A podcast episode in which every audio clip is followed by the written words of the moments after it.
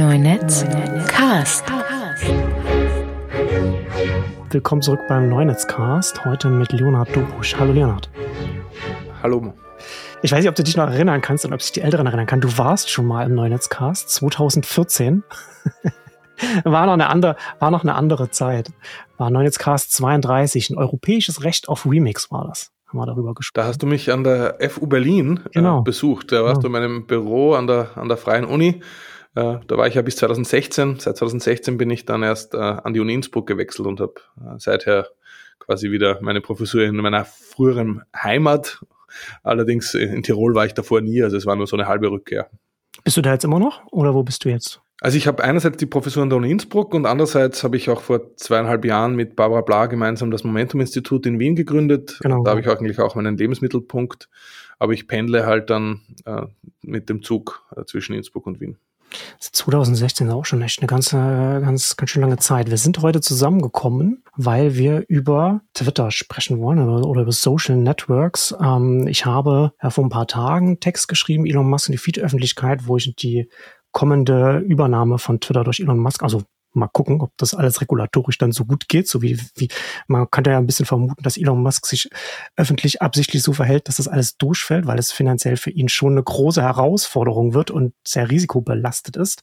Aber nichtsdestotrotz, ich habe auch in dem, in dem Text Elon Musk für die Öffentlichkeit auch darüber geschrieben, warum er überhaupt äh, in der Lage ist, das übernehmen zu können. Also das Unternehmen hinter, hinter Twitter relativ schwach, das, das Potenzial nicht ausgenutzt, deswegen auch nicht ist die gesellschaftliche Bedeutung von Twitter sehr viel größer als, als, das, als das, was das Unternehmen dann letzten Endes an Gewinn scheffeln kann damit und wie es dann auch an der Börse bewertet wird und so weiter. Und ich habe aber auch geschrieben, selbst wenn jetzt äh, diese Übernahme durch Musk durchfällt, dann bleibt es auf dem Tisch, dass das, dass äh, Twitter jetzt ähm, ja dass das Board durchaus bereit wäre zu verkaufen und dass es, äh, das kann durchaus dann auch nochmal äh, noch mal andere Richtungen oder Entwicklungen machen.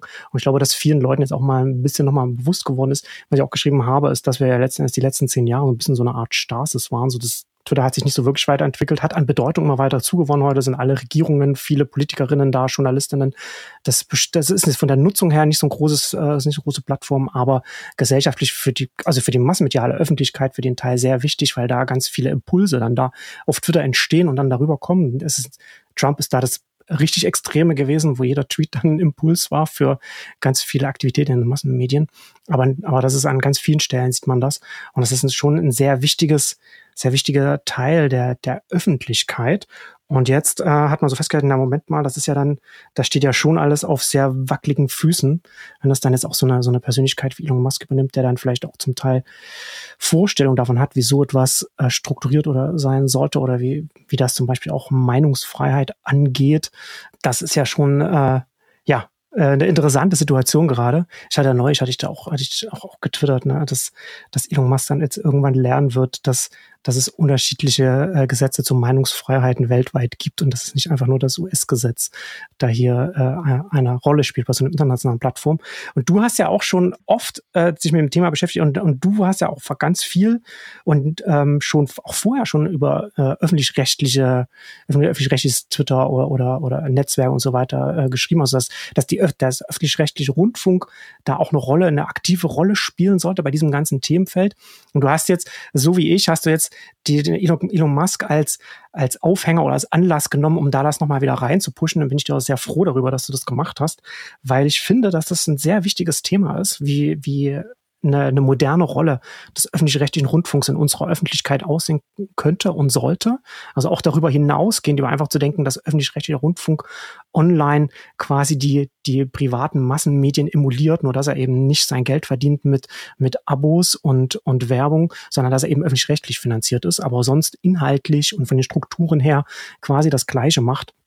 Ich habe schon lange vertreten, dass man da auch ganz, ganz andere Sachen machen kann. Also bei unser Urheberrechtsthema, ne, das kann natürlich auch sehr viel äh, gemeinfreie äh, Inhalte und so weiter sollte, soll, sollte auch stattfinden, aber auch Richtung Informationsarchitektur, Richtung Netzwerke. Und da hast du ja jetzt auch, du hast in der Süddeutschen hast du darüber geschrieben und du hast, glaube ich, auch, was hast, hast du im Standard, hattest du, glaube ich, auch was drin, oder war, war, wurdest du interviewt oder irgendwas? Also du war, warst an vielen Stellen zu diesem Thema jetzt schon. Ja, eigentlich ging's los mit einem Twitter-Thread, den dankenswerterweise Jan Böhmermann retweetet hat Ah. äh, zu diesem Thema und das hat dann zu Anfragen von Süddeutsche Standard und Deutschlandradio und so weiter. Das ist, ich habe das Gefühl, Aufmerksamkeitslogik und das bringt uns gleich auch zum Einstieg zurück, den du erwähnt hast, die Bedeutung von Twitter. Die ist auch deshalb so groß, weil alle Journos, äh, also alle Journalistinnen und Journalisten dort abhängen. Und was auf Twitter irgendwie Relevanz zugesprochen bekommt, hat dadurch automatisch Relevanz auch für Journalistinnen und Journalisten und wird dadurch Ja. auch dann eben für die große Mehrheit der Bevölkerung relevant, die Twitter überhaupt nicht kennt oder nutzt. Und so war es bei Trump, aber so ist es selbst bei so kleinen Lichtern äh, oder Fernsehräten wie mir. Das vielleicht eben noch zum Hintergrund, äh, weil das ja vielleicht gar nicht alle wissen. In demselben Jahr 2016, als ich meinen Ruf an die Uni Innsbruck angenommen habe und damit meinen Abschied aus Berlin nach zehn Jahren dort, ähm, wurde ich auch aber noch vom Land Berlin äh, für den Bereich Internet, und das steht wirklich so im Rundfunkstaatsvertrag, hieß das äh, damals, für den Bereich Internet in den ZDF-Fernsehrat entsandt. Mhm. So eine Periode ist vier Jahre. Ich habe das jetzt sechs Jahre gemacht und wurde jetzt im März in den Verwaltungsrat gewählt. Das ist sozusagen, wenn man so in einer Unternehmenslogik bleibt, dann wäre so quasi der Fernsehrat so ein bisschen die Hauptversammlung äh, und äh, der Verwaltungsrat eher dann aufsichtsratsmäßiger. Es ist, stimmt nicht ganz, weil äh, im Unternehmen ja der Aufsichtsrat den Vorstand wählt, beim Fernsehrat wählt, äh, also beim ZDF wählt der Fernsehrat den Intendanten oder die Intendantin. Aber wenn es dann um andere operativere Entscheidungen geht, ist der Verwaltungsrat näher dran. Aber als Fernsehrat für das Internet habe ich mich natürlich dann von Tag eins genau mit dieser Frage beschäftigt, die du erwähnt hast. Ja, also haben die öffentlich-rechtlichen überhaupt noch eine Funktion, eine Rolle im, im, im digitalen Zeitalter? Da gibt es ja viele, die mir da immer entgegenhalten, was brauche ich das? Es gibt eh schon viel zu viele Inhalte, ich kann die eh nicht alle konsumieren. Mhm. Äh, es gibt quasi, das Internet geht über vor Zeug. Äh, warum äh, soll man da quasi dann noch öffentlich-rechtlich mit einer Zwangsabgabe, das sind dann meistens solche Leute, die das so nennen, etwas finanzieren? Und ich glaube halt, dass die Grundidee vom öffentlich-rechtlichen Rundfunk, dass man sagt, als Gesellschaft profitieren wir davon, wenn es neben quasi kommerziell profitorientierten Medienanbietern auch Anbieter gibt, die einer anderen Logik folgen, zumindest primär. Ich meine, am Ende Reichweite geht's ja, bei, spielt ja bei beiden eine Rolle. Ja, Ja, und man kann ja, auch, auch öffentlich-rechtliche müssen sich rechtfertigen, müssen sich legitimieren. Wenn, wenn ich eine, eine, einen, einen Rundfunkbeitrag einhebe, den alle zahlen müssen als Haushaltsabgabe, dann äh, äh, und dann schaut das keiner, das wäre auch undenkbar. Also das geht ja gar nicht. Ja. Aber trotzdem, und das merke ich auch, ja, es ist was anderes, wenn primär eigentlich man einem demokratischen Auftrag verpflichtet ist, was auch immer das dann bedeutet in Unterhaltung, in Nachrichten, in Information, in äh, den verschiedenen Bereichen, die man da bespielt, im Sport, in der Sportberichterstattung. Aber äh, das ist eine andere Logik. Und, eine, und ich, ich glaube, das ist etwas, was möchte ich gleich zu Beginn betonen. Ich glaube nicht, dass diese Logik der Marktlogik überlegen ist. Ja, also das ist eine andere Logik. Ja, ich glaube, dass sehr wichtig ist, ne? Das ist nicht exklusiv, sondern es ist, äh, ist ergänzend. Ja, es ist vor allem auch nicht, es geht mir gar nicht so sehr darum, äh, dass das besser ist. Also ich diskutiere immer viel mit Leuten, die dann sagen, ja, aber da ist wieder diese doofen Krimis und da sind sie so schlecht und diese Show, die könnte auch bei Privaten laufen. Oder umgekehrt, Pro7, äh, die sind teilweise da innovativer oder die, die Spitzenkandidatendebatte war bei den Privaten besser. I don't care.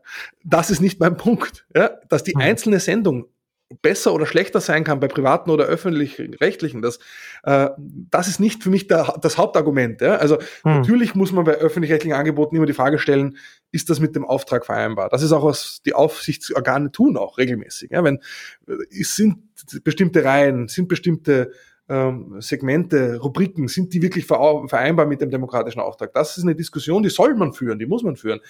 Aber es gibt nicht öffentlich-rechtliche Inhal äh, Medien, damit die qualitativ hochwertigere, anspruchsvollere Inhalte als die privaten produzieren. Vielleicht auch. Und im Informationsbereich und wenn es um, um Korrespondentennetzwerke geht, tun sie das vielleicht auch. Ja, vielleicht, aber auch nicht immer. Ja? Und auch nicht notwendigerweise und auch nicht nur deshalb, weil sie nicht privat sind, sondern es gibt eine andere Logik, wer dort was entscheidet. Es gibt eine andere Logik, was berichtet wird. Es gibt eine andere Logik, wie Geld äh, für Inhalte ausgegeben wird. Und als Gesellschaft ist unsere demokratische Öffentlichkeit vielfältiger, viel stimmiger, wenn Ja. wir beides haben. Genau. Nämlich einen äh, privaten Mediensektor und einen relevanten, reichweitenstarken öffentlich-rechtlichen Sektor.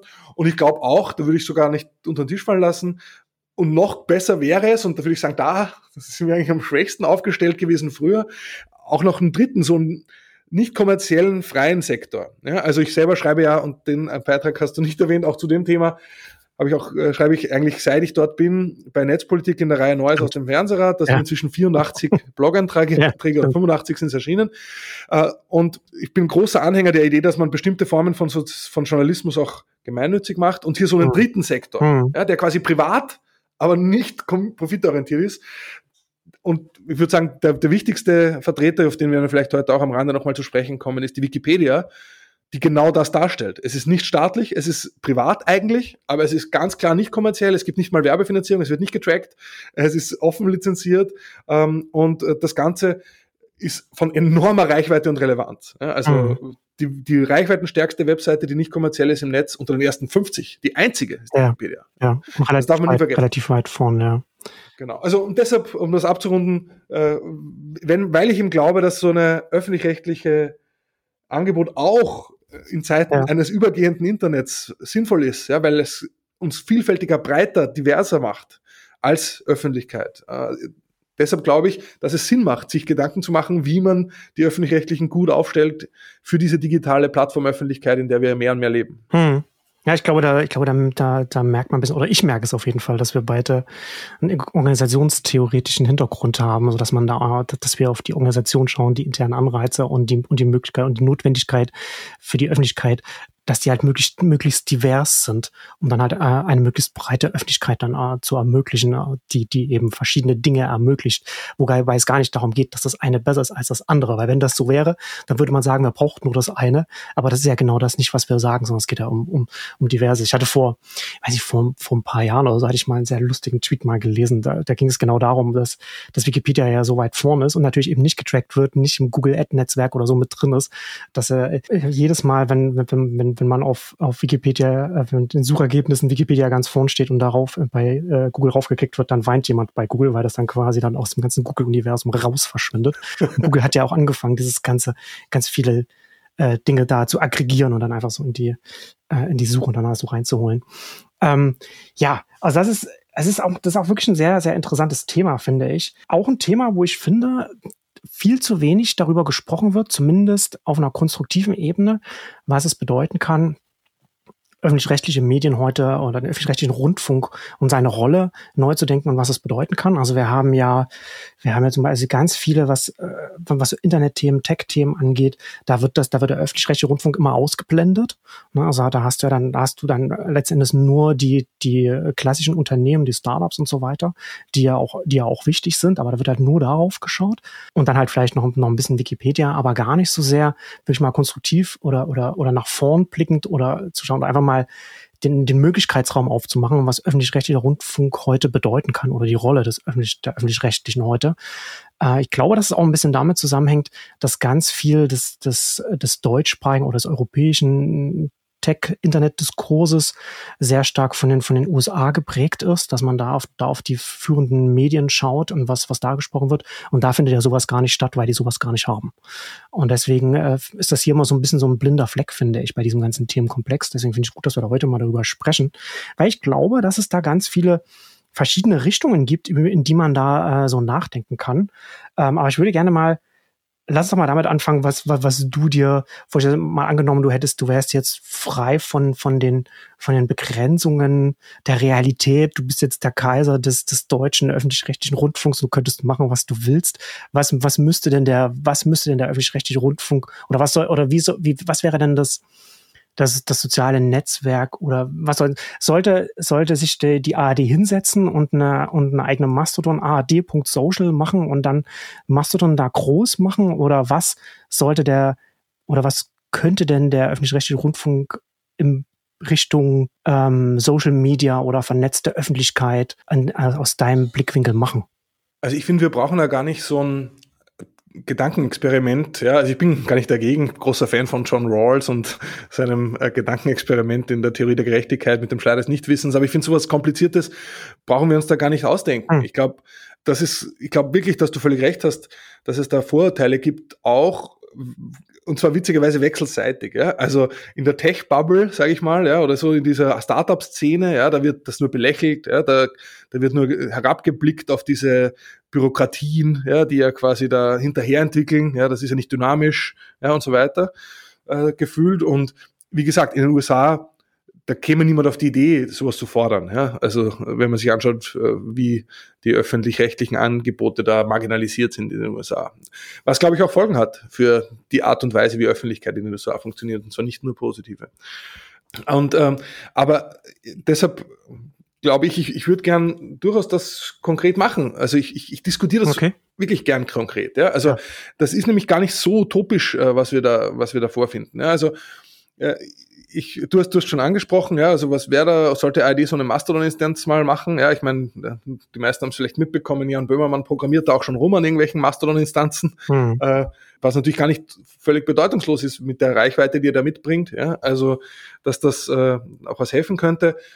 Aber bevor wir da überhaupt hinkommen, ja, äh, muss man sich ja mal vor Augen halten, dass die Öffentlich-Rechtlichen in Europa in den jeweiligen nationalen Kontexten, ja, wo sie finanziert werden, wo sie etabliert sind, auch heute schon online stark sind.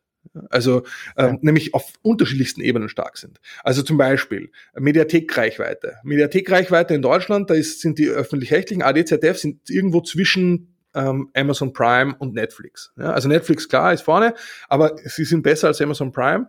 Ähm, was mal bedeutet, okay, man spielt da nicht unter ferner Liefen, ja, sondern ja. das ist erste Liga, das ist Bundesliga. Was so äh, natürlich an den Exklusivinhalten liegt, die sie anbieten können. Gleichzeitig, äh, weil es natürlich auch daran liegt, dass, dass teilweise vieles, was da linear läuft, Online-Angebote hebelt. Das ist aber, und da muss ich sagen, da, das ist das, was mich dann wieder stärker auch umtreibt, dieser Hebel, ja, mal schauen, wie lange der noch wie lange ich den noch anbringen kann. Ja, also mhm. äh, die, die linearen Reichweiten in den jüngeren Zielgruppen sinken rasant. Jedes Jahr gehen die zurück. Ja. Gleichzeitig steigen die Mediathek-Reichweiten auch über die Altersgruppen hinweg. Ähm, und das heißt, egal wie man jetzt die öffentlich-rechtlichen da weiterentwickelt, ja, die fangen nicht bei Null an. Ja, ja. Und das Zweite, genau. das, also, also da ist schon was, da ist eine Basis gelegt, ja, und die ist nicht nur schlecht. Das Zweite, und das ist etwas, wo, und das mache ich jetzt nicht nur, also ich glaube, ich bin unverdächtig, dass ich unkritisch gegenüber den Öffentlich-Rechtlichen bin mit dem, was sie machen und so. Also das, wie gesagt, kann man gerne nachlesen bei netzpolitik.org.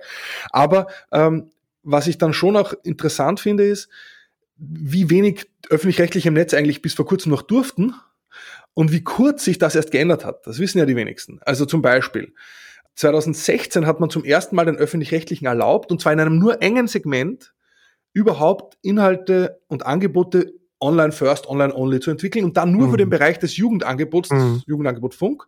Nur in diesem kleinen Bereich hat man es ihnen erlaubt. Ja. Das heißt, bis 2019, ja, das ist jetzt drei Jahre her, aber auch da muss man sagen, dann ging es nicht sofort Schalter um und es ging los, sondern dann, nachdem das Gesetz geändert war, 2019, es trat am 1. Mai 2019 in Kraft, dann äh, mussten erst quasi diese neuen Angebote wieder durch die Sender genehmigt werden. Es brauchte sogenannte Telemedienkonzepte, die mussten verabschiedet werden. Das ist ein Prozess, der dauert ein Jahr. Ja, das ist langsam, aber das ist halt auch dafür, das ist Teil dieser demokratischen Struktur und Rückbildung. Mhm. Und was man, und das, das möchte ich noch betonen, was bis 2019 verboten war, es war verboten, an, äh, Angebote zu entwickeln, die nicht irgendwie einen Bezug zu einer linear ausgestrahlten Sendung aufgewiesen haben. Das heißt, ich konnte nichts originär fürs Netz entwickeln und wir wissen doch, äh, dass das quasi einen riesen Unterschied macht, ob ich quasi was von vornherein für eine digitale Audience aufbereite oder ob das ein Add-on ist ja, von irgendeiner linearen Sendung. Äh, das zweite ist, man durfte Angebote nicht untereinander frei verlinken. Es gab quasi ein Verlinkungsverbot. Ja?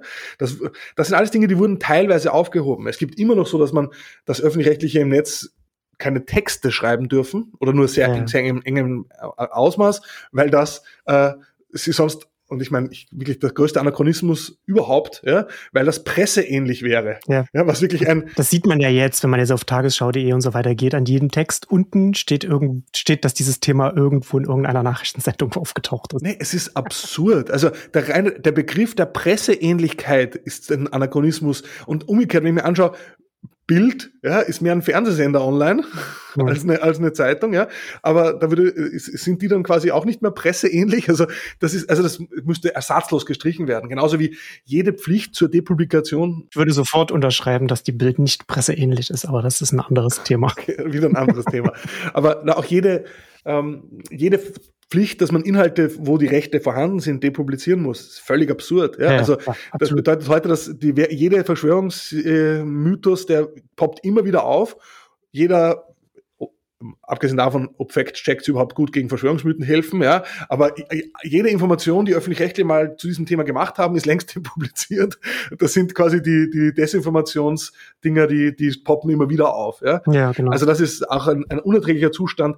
Aber auch da ist viel besser geworden. Also die Sachen können zumindest vier, fünf Jahre online sein, aber ist trotzdem nicht lang genug. Ja? Mhm. Also manche Dinge noch länger, ja, aber gut. Also ich will gar nicht, worauf ich hinaus will, ist, eigentlich erst seit 2019, 2020 ist es so, dass die öffentlich-rechtlichen überhaupt Online-Only, Online-First-Angebote machen dürfen. Ja, und dafür ist da auch schon wieder einiges, einiges in Bewegung. Man muss auch sagen, von diesem Jugendangebot Funk, das 2016 gestartet ist und das in einer schwierigen Zielgruppe ausschließlich in, im Wettbewerb auf Plattformen wie YouTube, Instagram und Co. Äh, agiert. Da hat man viel gelernt auch schon. Da gibt's auch einiges, was da auch jetzt rein diffundiert in die Anstalten. Also auch die, die, die das aufgebaut haben, sind inzwischen äh, an führenden Stellen. Also zum Beispiel der Florian Hager, äh, der Gründungsgeschäftsführer war oder Gründungsintendant, wenn man so will, Intendant gibt's nicht wirklich bei Funk, der ist jetzt Intendant beim HR. Sophie Burkhardt, seine Kollegin, mit die, die haben das auch das schön, die haben das quasi als Führungsdoppelspitze gemacht, ja. Äh, die ist jetzt äh, Chefin der Mediathek oder Co-Chefin äh, der ARD. Mhm. Also da, da wirklich, da kommt es auch zu einem Wissenstransfer innerhalb der, der, der Anstalten und da, da ist einiges in Bewegung. Das heißt noch lange nicht, dass, dass das irgendwie top ist oder quasi oder ganz avantgarde. Ja, das werden die, glaube ich, auch Online nicht so schnell sein. Ja. Aber es ist nicht so, äh, dass, dass da keine Leute gibt, die online verstehen. Ja? Also, äh, oder die, die haben halt, da gibt es viele Dinge, die müssen auch erst ausprobiert, erst gelernt werden. Und das bringt uns jetzt dann zurück zum Thema vielleicht auch, äh, wie würde ich mir das vorstellen? Ja? So, und, so, und da ist mein Punkt, es wird kein Weg dran vorbeiführen, dass öffentlich-rechtliche Online-Angebote stärker social werden. Ja, und social heißt eben interaktiver, Rückkanäle, ähm, auch mit der Möglichkeit, untereinander als Publikum sich auszutauschen. Und zu Beginn wird das vor allem an den Inhalten andocken, die dort sind. Weil ich finde, was nicht zumutbar ist, wie es, wie es derzeit ist, dass quasi, wenn ich über öffentlich-rechtliche Inhalte, die ich in der Mediathek mir anschaue, diskutieren will, muss ich dieselben Inhalte oder Ausschnitte davon auf YouTube suchen. Und dann kann ich drunter kommentieren. Hm. Und die Redaktionen, die berichten mir dann noch, wie froh sie darüber sind. Weil die Kommentare sind auch so wichtig und die werden ausgewertet und man arbeitet mit den YouTube-Kommentaren. Also ich sage jetzt, ich habe nichts dagegen, wenn öffentlich-rechtliche Inhalte auch auf YouTube sind. Ja, ich sage immer, mhm. kein YouTube ist auch keine Lösung. Mhm. Aber sozusagen, dass man die Leute, das ist einfach ein Usability-Bug. Ja, dass ich Leute quasi zwinge, die Plattform zu wechseln, wenn sie sich über die Inhalte, die sie bei mir konsumieren, austauschen wollen. Das ist nicht aushaltbar auf Perspektive. Das zweite ist, die Leute haben sogar schon Logins, die haben Nutzerkonten. Warum? weil es zwei Gründe gibt, warum das Sinn macht, dass Leute sich ein Login anlegen. Ja, das eine ist Altersverifikation. Die einzigen, die sich im Internet an Altersbestimmungen halten, sind die öffentlich-rechtlichen.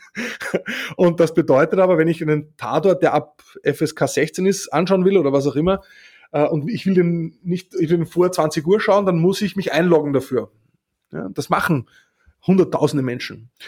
Und äh, das Zweite ist, ich habe halt auch viele Convenience-Features. Ich habe personalisierte Empfehlungen, ich habe äh, seamless äh, Streaming über mehrere Devices hinweg. Genau. Ich habe vielleicht Favoritenlisten und so weiter. Ja? Äh, das heißt, die Leute haben dort Nutzerprofile und, und das ist auch interessant zum Thema, da tut sich was, diese Nutzerprofile sind inzwischen sogar Single Sign-On über ARD und ZDF hinweg. Also ich ja. logge mich bei ZDF an und bin auch in der ARD-Mediathek eingeloggt das ist, das ist alles im letzten eineinhalb Jahren passiert. Ja, das ist ja ein ganz großes Projekt. Genau, letztes Jahr haben wir eben auch bekannt gegeben, dass der Unterbau, der technische Unterbau von AD, ZDF Mediathek inzwischen in Zukunft gemeinsam ja. äh, entwickelt werden soll. Und, gibt äh, es, kurz, kurz, kurz, kurze, ja? kurze Zwischenfrage, weil ich das so nicht auf dem Schirm habe. Gibt es öffentlich kommunizierte Zahlen, wie viele Leute Accounts haben bei, bei, bei diesen äh, öffentlich-rechtlichen Mediatheken? Weißt du das? Ähm, ehrlich gesagt, ich habe es jetzt nicht im Kopf. Ja, es wird immer wieder kommuniziert, wie viele Leute äh, Accounts haben, wie viele einloggen. Hm. Ja, also wir, wir sind da schon im Millionenbereich. Ja, also das ist, äh, weil das eben eine echte Nutzungsvorteile hat. Also, und es gibt immer die Mega-Peaks, wenn irgendwelche Serien, die quasi, äh, quasi altersbeschränkt sind. Hm. Also zum Beispiel, ich kann mich erinnern, eine der Serien, die da extremen Push geführt hat, was Logins betrifft, war, ich glaube, das Parfüm hm. Parfüm oder ich habe es nicht gesehen, aber das wurde angeblich nur, äh, das wollten die Leute halt unter Tag sehen. Hm. Dafür mussten sie sich altersverifizieren. Ich glaube, es gibt noch einen dritten Punkt und da kommen wir jetzt schon zu, dem, zu den Dingen. Jetzt habe ich gesagt, was eigentlich schon da ist und was da schon passiert. Ja. Aber das Spannende ist ja trotzdem, was ist noch nicht da, aber wo geht's weiter, wo geht's hin? Ja? Und da gibt es viele Dinge, wo ich sehr nachdrücklich versuche, darauf hinzuwirken. Also zum Beispiel, wenn es schon Login-Infrastruktur gibt, der nächste Schritt, der logische Schritt wäre für mich auch Geoblocking damit äh, umgehen zu können. Ja, also wenn, wenn ich heute im Urlaub bin, ja, dann habe ich auf die, dann kann ich, ja. selbst wenn im öffentlich-rechtlichen Klassiker, wer Fußballspiel übertragen wird, kann ich es in Spanien nicht schauen, wenn ich nicht ein VPN habe. Was ja nicht so viel Sinn ergibt, wenn man eingeloggt ist. Genau, und, und nur durch muss man dann das, naja, jein. Was das Gegenargument, das da ja, kommt, ist, naja, jeder sich da müssen wir, hm. einloggen kann sich jeder, egal ob er Rundfunkbeitrag bezahlt. Mhm. Ähm, und äh, das müsste man dann irgendwie damit abgleichen und das ist wieder auch kompliziert und Datenschutz und whatever. Ja. Ähm, I don't care. Ja? So, aber ich finde, das ist ein Feature, das muss kommen. Ja? Also wenn man schon weiterhin geoblockt, und äh, das ist ein ganz anderer Podcast zu diesem Thema, mhm. warum das überhaupt noch so wichtig ist. Ja. Aber in dem Maße, in dem geblockt wird, muss man, finde müssen die Leute, die das bezahlt haben, auch wir leben in der Europäischen Union. Muss es möglich sein, wenn ich nach Frankreich fahre, weiterhin meine Inhalte konsumieren zu können, wie ich das will. Das zweite betrifft genau auch diese grenzüberschreitende Dimension des Ganzen. Jetzt habe ich, endlich machen quasi ARD und ZDF, man kann auch sagen weil sie es dürfen, gemeinsame Sache bei der Mediathekentwicklung. Parallel dazu, ich sitze hier in Wien, hat der OF die letzten zehn Jahre einen OF-Player entwickelt. So nennen die ihre TV-Thek, ja, die irgendwann mhm. mal neu gelauncht werden soll. Parallel dazu haben die in der Schweiz Play Swiss entwickelt. Das ist inzwischen schon gelauncht. Ja. Das jetzt nur im deutschsprachigen Raum, ja, ist es so, dass die quasi alle parallel ihre Mediatheken mit den identischen Features entwickeln. Mhm. Ich meine, wie verrückt ist das? Ja. Dass man das nicht gemeinsam auf eine Open Source Basis stellt, das versteht niemand. Das ist, das ist ökonomisch wirklich. Ja. Also muss man halt mal, um da, um, um da, um da zu verstehen, was für, was, was für ein, ein, eine Ressourcenverschwendung das ist. Netflix oder Amazon Prime baut auch nicht für jede, für jedes Land eine neue App und neu, ne, also die, die Infrastruktur neu, sondern das, das wird halt dann einmal, das wird dann lokalisiert in der Sprache und, äh, und dann ist das einheitlich. Ja, und es ist sogar noch eine größere Ressourcenverschwendung bei öffentlich-rechtlichen, weil man kann sagen, ja, Net für Netflix ist es, baut das einmal für die Welt, adaptiert es vielleicht, aber es ist ein Wettbewerbsvorteil für Netflix, wenn das sehr gut läuft, dass andere das nicht einfach kopieren können. Hm. Für einen öffentlich-rechtlichen äh, äh, quasi Anbieter stellt sich dann nochmal eine komplett andere Kalkulation. Ja, warum entwickeln die nicht nur ausschließlich auf Open Source Basis, so dass auch zum Beispiel freie Medien dann diese Dinge nutzen können? Ja, da wäre der gesellschaftliche Mehrwert noch viel größer. Ja, und äh, jenseits also der Ersparnis, ja, gäbe es noch so kollateral Nutzen, ja, wenn das mit offenen Softwaren, mit offener Software und mit offenen Standards entwickelt wird. Ganz abgesehen davon, dass eine weitere Folge davon natürlich wäre, und da bewegen wir uns auch dahin, wo es mal noch hingehen muss, dass man leichter aus diesen nationalen Silos rauskommt. Mhm. Ja? Und das bedeutet eben zum Beispiel, und das sind so banale Dinge wie, dass Metadatenstandards miteinander kompatibel sind, ja? dass ich eben zum Beispiel überhaupt, selbst wenn ich meine Mediatheken verschränke, bedeutet das ja noch lange nicht, ja. dass ich die Inhalte dann in einen Algorithmus, in einen Empfehlungsalgorithmus einpflegen kann, wenn die Metadaten nicht zusammenpassen, wenn die nicht gut verschlagwortet sind, solche basalen Dinge. Du sagst, dass das so banal ist, das ist eigentlich ein sehr, sehr zentrales Thema, das aber eben unter der Haube äh, stattfindet und deswegen von vielen Leuten nicht wahrgenommen wird. Also Metadaten sehr, sehr, sehr wichtig. Genau, und ich meine, und vor allem Metadaten ist überhaupt äh, an Bedeutung kann man gar nicht hoch genug hängen. Nämlich, also einerseits, ähm, um wenn es darum geht, Inhalte über, über Anbieter hinweg irgendwie verschränkt auszuspielen, hm. aber auch wenn es darum geht, eben Algorithmen zu entwickeln, die empfehlen sollen. Ja, und wenn man eben sagt, okay, und da sind wir genau bei diesem Thema, andere Logik, ja, worin besteht denn eine andere Logik eines öffentlich-rechtlichen Angebots von einer kommerziellen Logik wie bei YouTube, Instagram, Netflix. Ja? Die andere Logik muss ja muss sich ja irgendwie dann übersetzen, eben zum Beispiel in Empfehlungsalgorithmen, die dann einer anderen Logik folgen ähm, könnten. Ja? Das, wo man sich der, der Frage stellen muss: Okay, wenn man sagt, äh, wir wissen, es gibt auch Nachteile dieser absoluten Klick, äh, Reichweiten, Aufmerksamkeits, Verweildaueroptimierung bei den privaten Plattformen. Ja? Es, es ist, führt einfach dazu, dass wer was klickt und was lang gesehen wird, das äh, wird befördert. Ja? Äh, egal ob das more of the same ist, egal, äh, hm. in erster Linie, was da, worum es da geht.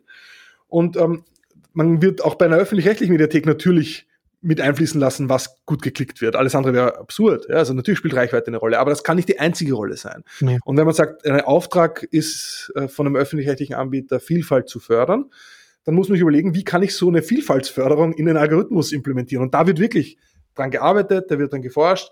Ich habe jetzt hoffentlich diese Woche, vielleicht spätestens nächste Woche, wird es ein Interview auch mit Andreas Grün geben, der im ZDF dafür zuständig ist, genau solche hm. Empfehlungssysteme, Personalisierungssysteme zu entwickeln. Ja, aber eben genau vor der Herausforderung, man will das eben anders machen als die, als die Privaten. Und ich glaube, das wäre äh, etwas, äh, was man aber eben nicht nur dann in einer Mediathek haben sollte, sondern wo es eben möglich wäre, dass man grenzüberschreitend ja, Mediatheken zusammenschaltet und dann eben nicht nur Mediatheken, sondern auch andere Anbieter von, äh, ich würde sagen, eher gemeinnützige Anbieter, nicht kommerzielle Anbieter, ja, die, dass man dann am Ende bei etwas landet. Und das ist jetzt, würde ich sagen, meine Vision, was ich ein öffentlich-rechtliches Ökosystem, ein grenzüberschreitendes öffentlich-rechtliches Ökosystem nennen würde, das offen ist für Inhalte von nicht öffentlich-rechtlichen, aber gemeinnützigen Akteuren, Wikipedia, Universitäten, ähm, Galleries, Libraries, Archives, Museums, also dieser ganze Glam-Sektor, ja, mhm. äh,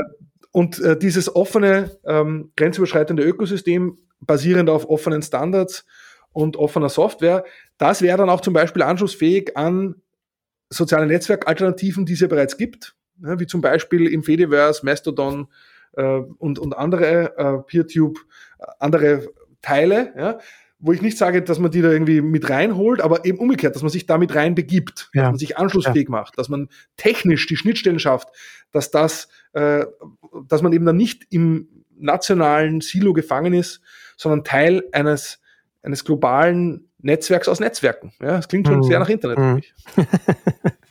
Ja, sehr schön.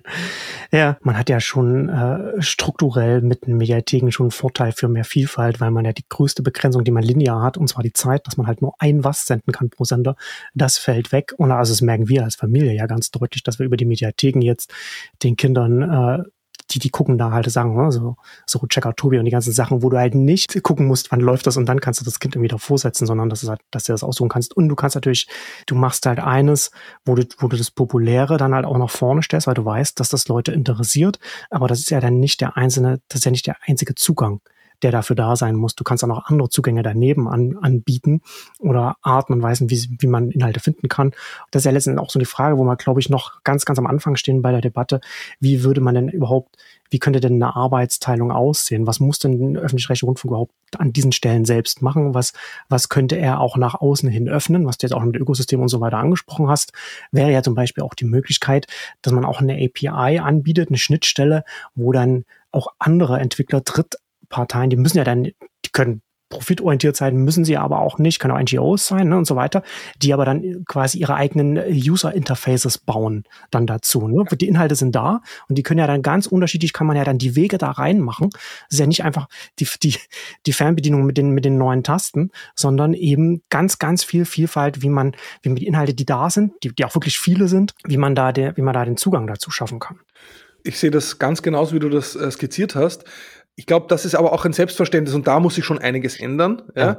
ja. Ich meine, man muss sagen, es gibt da wirklich auch immer noch, es wird gerade wieder ein neuer Medienstaatsvertrag verhandelt. Ich meine, auch da muss man sich vor Augen führen. Ich finde das aus österreichischer Sicht so beeindruckend, weil in Deutschland ist der Rundfunkgesetzgeber sind die Länder. Das heißt, es braucht für jede Änderung der rechtlichen Rahmenbedingungen eine 16-Länder-Einigung.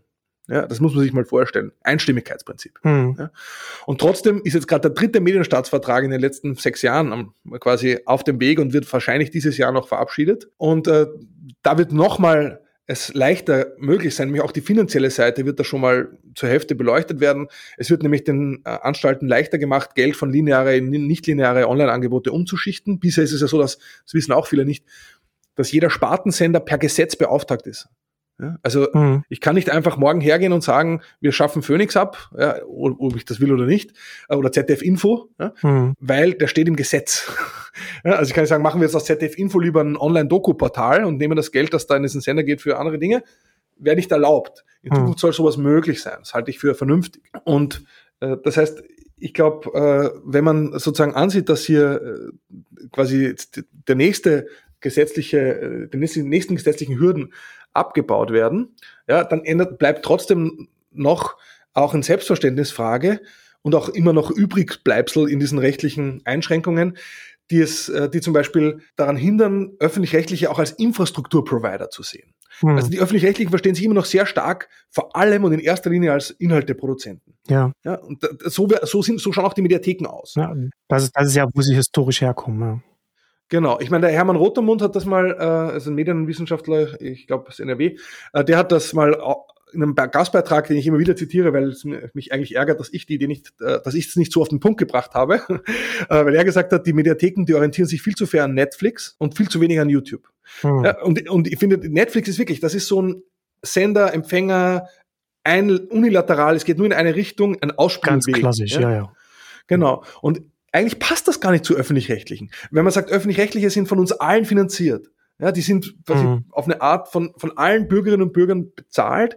Eigentlich müssten, müssten uns die viel mehr auf Augenhöhe begegnen. Ja, das, das, der Rückkanal sollte eine Selbstverständlichkeit sein. Ja, und das heißt, und YouTube wäre, wenn man schon ein Vorbilder sucht auf privater Seite, ja, dann ein, ein, quasi eine Plattform, die auch offen ist für Nutzerinteraktion, auch bis hin zu Nutzerbeiträgen, so gar nicht.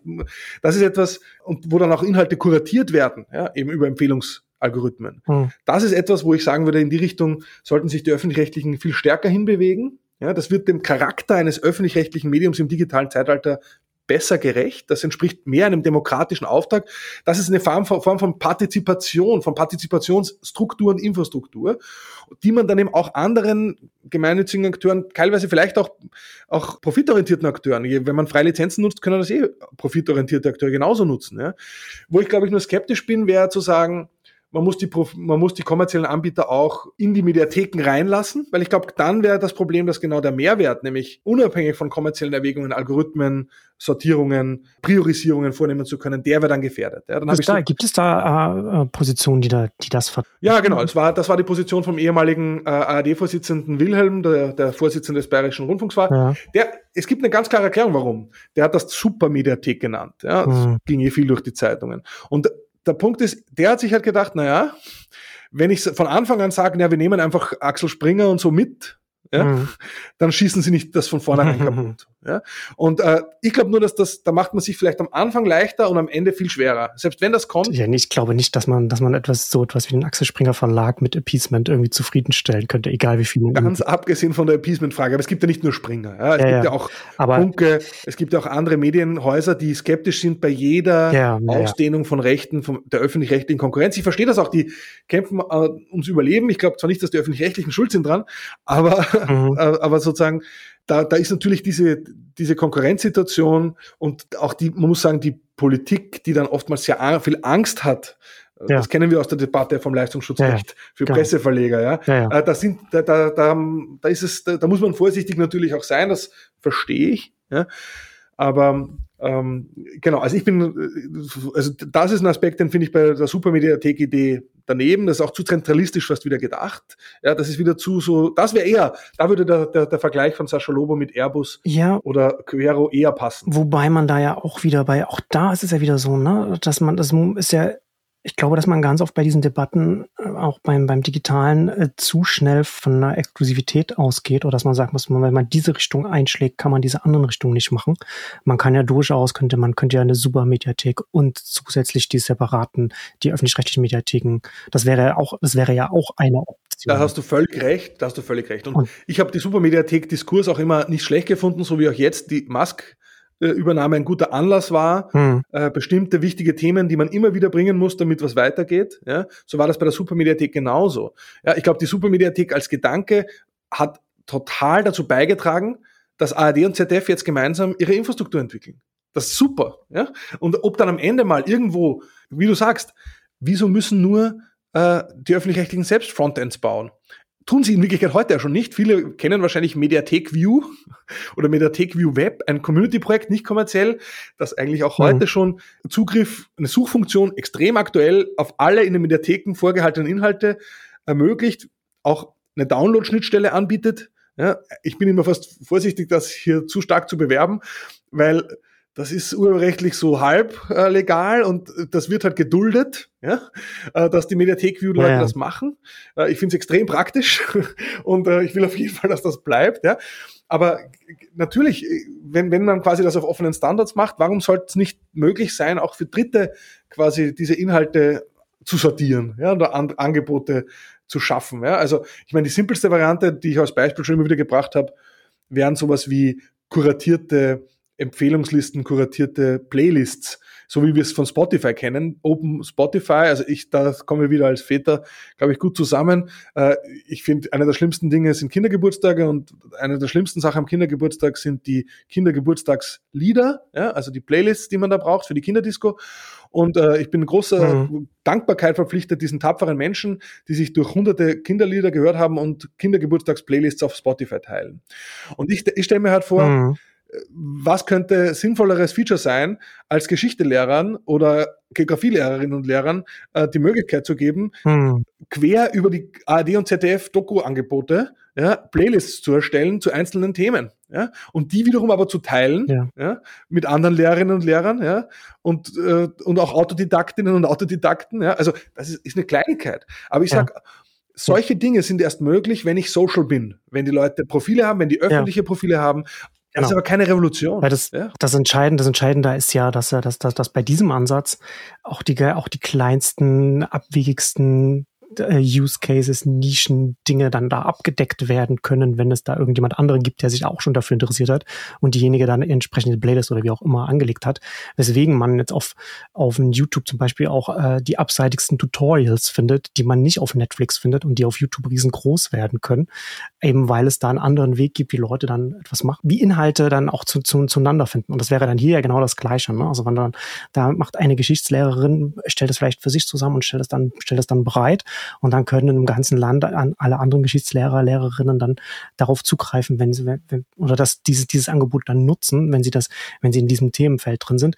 Das kann man nicht mit einer, mit einer zentralen Redaktion umsetzen. Eine zentrale Redaktion kann natürlich sehr viel, die kann halt, die kann das zwar dann den ganzen, da sitzen zwar Leute dann den ganzen Tag an solchen Themen dann dran, aber das sind sehr viel weniger Leute. Das sind dann 20, 30, 40 Leute und nicht 4000 Geschichtslehrerinnen, die nichts anderes machen, als sich zu überlegen, was davon äh, würde meinen Schülerinnen der Klasse so und so ja, passen. Und wenn es von den 4000, wir, wir kennen die 1,99-Regel, die gibt es sicher auch, ja.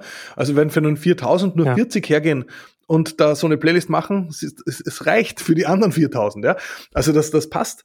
Ähm, ich glaube, und da, da merkt man schon an diesen konkreten Beispielen, glaube ich, und an dem, dass wir, wir haben hier eine Infrastruktur, wir haben hier bereits ähm, quasi ganz viel Fundament gelegt, ja, für so, quasi ein, ein, eine Sozialwerdung äh, öffentlich-rechtlicher Angebote. Und äh, das heißt, es ist eben nicht so, so utopisch. Ja? Es ist nicht, es ist, man braucht da nicht mal einen großen Sprung. Und ich hielt, hielt den auch für falsch. Ja? Mhm. Es, es, geht da um eine kontinuierliche Weiterentwicklung von etwas, was ohnehin bereits auf eine, zu einem gewissen Grad aufgegleist ist. Ja? Und gleichzeitig wird es nicht von alleine automatisch passieren. Ja? Ich glaube, es ist äh, notwendig, dass man da dahinter ist, dass man das auch einfordert, ja? dass, weil, weil das eben teilweise auch Experimente sind, die mit Risiken verbunden sind und weil es eben eine Umverteilung von Ressourcen bedeutet. Und ich glaube, ein Punkt, den sollten wir schon noch, noch ansprechen, in doppelter Hinsicht, ja, äh, ist natürlich die Frage, okay, was bedeutet das zum Beispiel für Moderation? Was bedeutet das für Community Management? Ja, ja genau. Da warte ich schon sehr lange, dass ich, das, dass, dass ich dieses Wort in die Diskussion einwerfen kann als eine der ersten Reaktionen auf meinen äh, Twitter-Thread zu dem Thema äh, war auch eine Community mhm. Managerin mhm. aus der ARD, die gesagt hat, mhm. ja, diese Forderung, das ist ja eh vielleicht, aber das, wer soll das alles moderieren? so sinngemäß, ja. Also das ist, wir leid, wir, wir, wir mhm. haben jetzt nur ganz mhm. wenige Bereiche, wo Rückkanäle, Kom Kommentare möglich sind und dort ist es schon ein großer Aufwand. Ja. Und äh, ja. ich glaube auch, das soll man nicht naiv sein, ja. Vor allem, weil natürlich die Moderationsansprüche an öffentlich-rechtliche Anbieter andere sind. Ja, zu Recht. Ja. Mhm. Aber ich meine, was ist derzeit die mhm. Situation? Derzeit ist die Situation, dass ich äh, die Diskussion über öffentlich-rechtliche Inhalte auf private Plattformen verlagere, wo wir in Filmen wie The Cleaners gesehen haben, wie dort die Moderation organisiert ist. Ja? Also hm. ist das jetzt eigentlich legitim zu sagen, da will ich mir die Hände nicht schmutzig machen, das sollen bitte die Privaten irgendwo im Ausland für uns erledigen? Ja?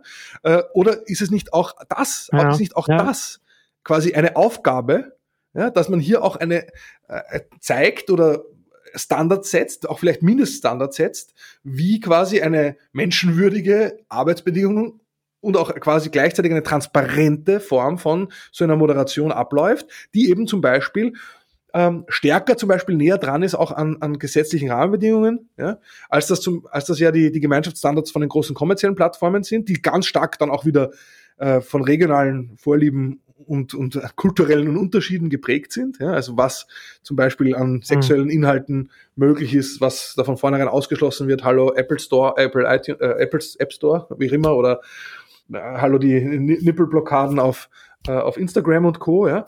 Also ähm, hm. ich glaube, dass das wäre einerseits eine Aufgabe, die man nicht unterschätzen darf, die auch Geld kosten wird. Das ist völlig klar. Aber gleichzeitig auch eben eine Chance und eine, eine quasi eine, eine wichtige Funktion, ja, die zu übernehmen und da die in die zu investieren, sich glaube ich auch lohnen würde. Ja, ist natürlich ein dickes Brett, ne, was du schon angedeutet hast. Also Moderation ist sowieso eine Herausforderung. Dann haben wir vorhin schon drüber gesprochen, dass natürlich auch eine Reichweite hier da ist. Und die öffentlich-rechtlichen, die haben natürlich nochmal eine andere, anderen Anspruch an, als an vielleicht an andere Stellen, an, an denen äh, Online-Interaktion stattfindet. Und ich glaube, das ist da schon jetzt aktuell, glaube ich, eine sehr bequeme Brücke einfach, da zu sagen, okay, die Interaktion findet dann eben nicht bei uns in der Mediathek statt, sondern eben auch in, in YouTube dann da. Und, und da haben wir, da haben wir zwar auch eine Verantwortung, aber das ist nochmal ein anderes Level, als zu sagen, wir machen das, wir implementieren das in unseren Angeboten äh, irgendwo zentral. Und da hast ja ein ganz, also hast ja sowieso den Rattenschwanz der Moderation dran, dann hast ja nochmal andere Fragen dran, weil natürlich dann auch, ne, die Mediatheken, wenn die von Kindern benutzt werden und so weiter. Aber du hast ja letztendlich auch hier, ich glaube, dass wir da nochmal ganz konkret auch nochmal auf so ein Eigenverständnis der öffentlich Rechte zurückkommen. Ich habe nämlich mal jetzt äh, tagesschau.de nochmal aufgemacht, weil ich mal gerade nochmal gucken wollte, ähm, was die alles so anbieten an Kontaktaufnahmen und, und so verschiedene Sachen. Weil ich hatte nämlich in der, in der 86 äh, mit, mit, äh, mit ähm, Matthias Pfefferler hatten wir ja auch über die zentrale Informationsarchitektur gesprochen und was zum Beispiel W3C macht und was sie, welche, welche Prämissen sie da zum Beispiel nicht haben. Also immer gleich der große Wurf und nicht so stark so ähm, äh, eine sehr viel kleinere Arbeitsteilung auf, auf den, bei den Standards.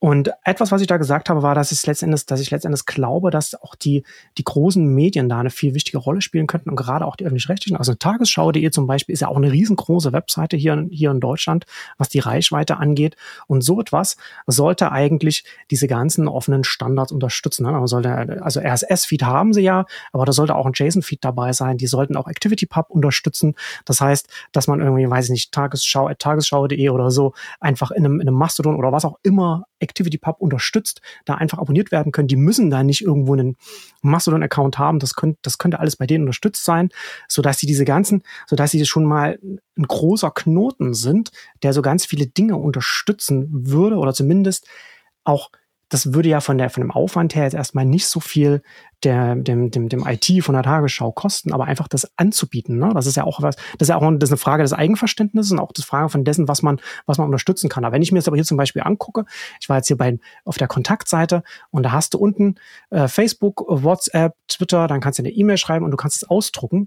Und jetzt kommt's, äh, bei hinter dem Facebook-Symbol äh, wird man auf facebook.de umgeleitet, nicht auf den Account. Bei WhatsApp wird man auf whatsapp.com umgeleitet, auch nicht auf irgendetwas. Und bei Twitter wird man auf twitter.de umgeleitet, auch nicht auf den ARD-Account oder, oder den ARD-Presse oder, oder sonst irgendetwas.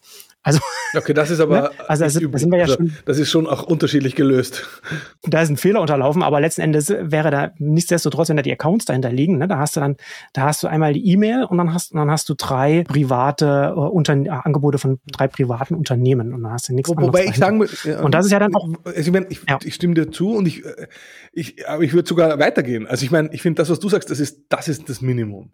Also dass man offene Standards, die von einer signifikant großen Zahl, also ich, äh, an Leuten genutzt werden. Ich meine, das ist natürlich immer ein Trade-off, ja. Also und ja, aber nee, ich würde sogar, nee, ich würde sogar, ich würde es nur anders sagen. Es muss nicht von einer signifikant großen Zahl an Leuten unterstützt werden, solange man das parallel anbieten kann und solange das von den Ressourcen her in irgendeiner Art und Weise gerechtfertigt werden kann, solange es auch keine Security, keine Sicherheitsprobleme damit einhergehen, kann etwas, wenn wenn da ein Standard zum Beispiel von einem Gremium wie einem W3C verabschiedet wird und es sinnvoll wäre, dass ein vergleichbares Angebot wie Tagesschau.de oder irgendetwas anderes das umsetzt. Warum sollten die öffentlich-rechtlichen das nicht parallel zu anderen Sachen anbieten? Das ist immer eine Frage von, von Komplexität und so weiter. Da hast du völlig recht, so habe ich das auch gemeint. Nee, da, da sind wir nicht, da haben wir keinen Dissens. Also ich meine, ein Standard, der vom W3C verabschiedet ist, der offen ist, der Potenzial hat, sollte man natürlich sofort umsetzen. Ich sage jetzt nur nicht jeder, der sich irgendwo einen Standard ausdenkt, hat einen Anspruch darauf, dass die öffentlich-rechtlichen den sofort verwenden. Also ja, das, das war ja mein Punkt. Aber ja. genau, also ja. ich, wie gesagt, aber ich würde sagen, das ist das Minimum.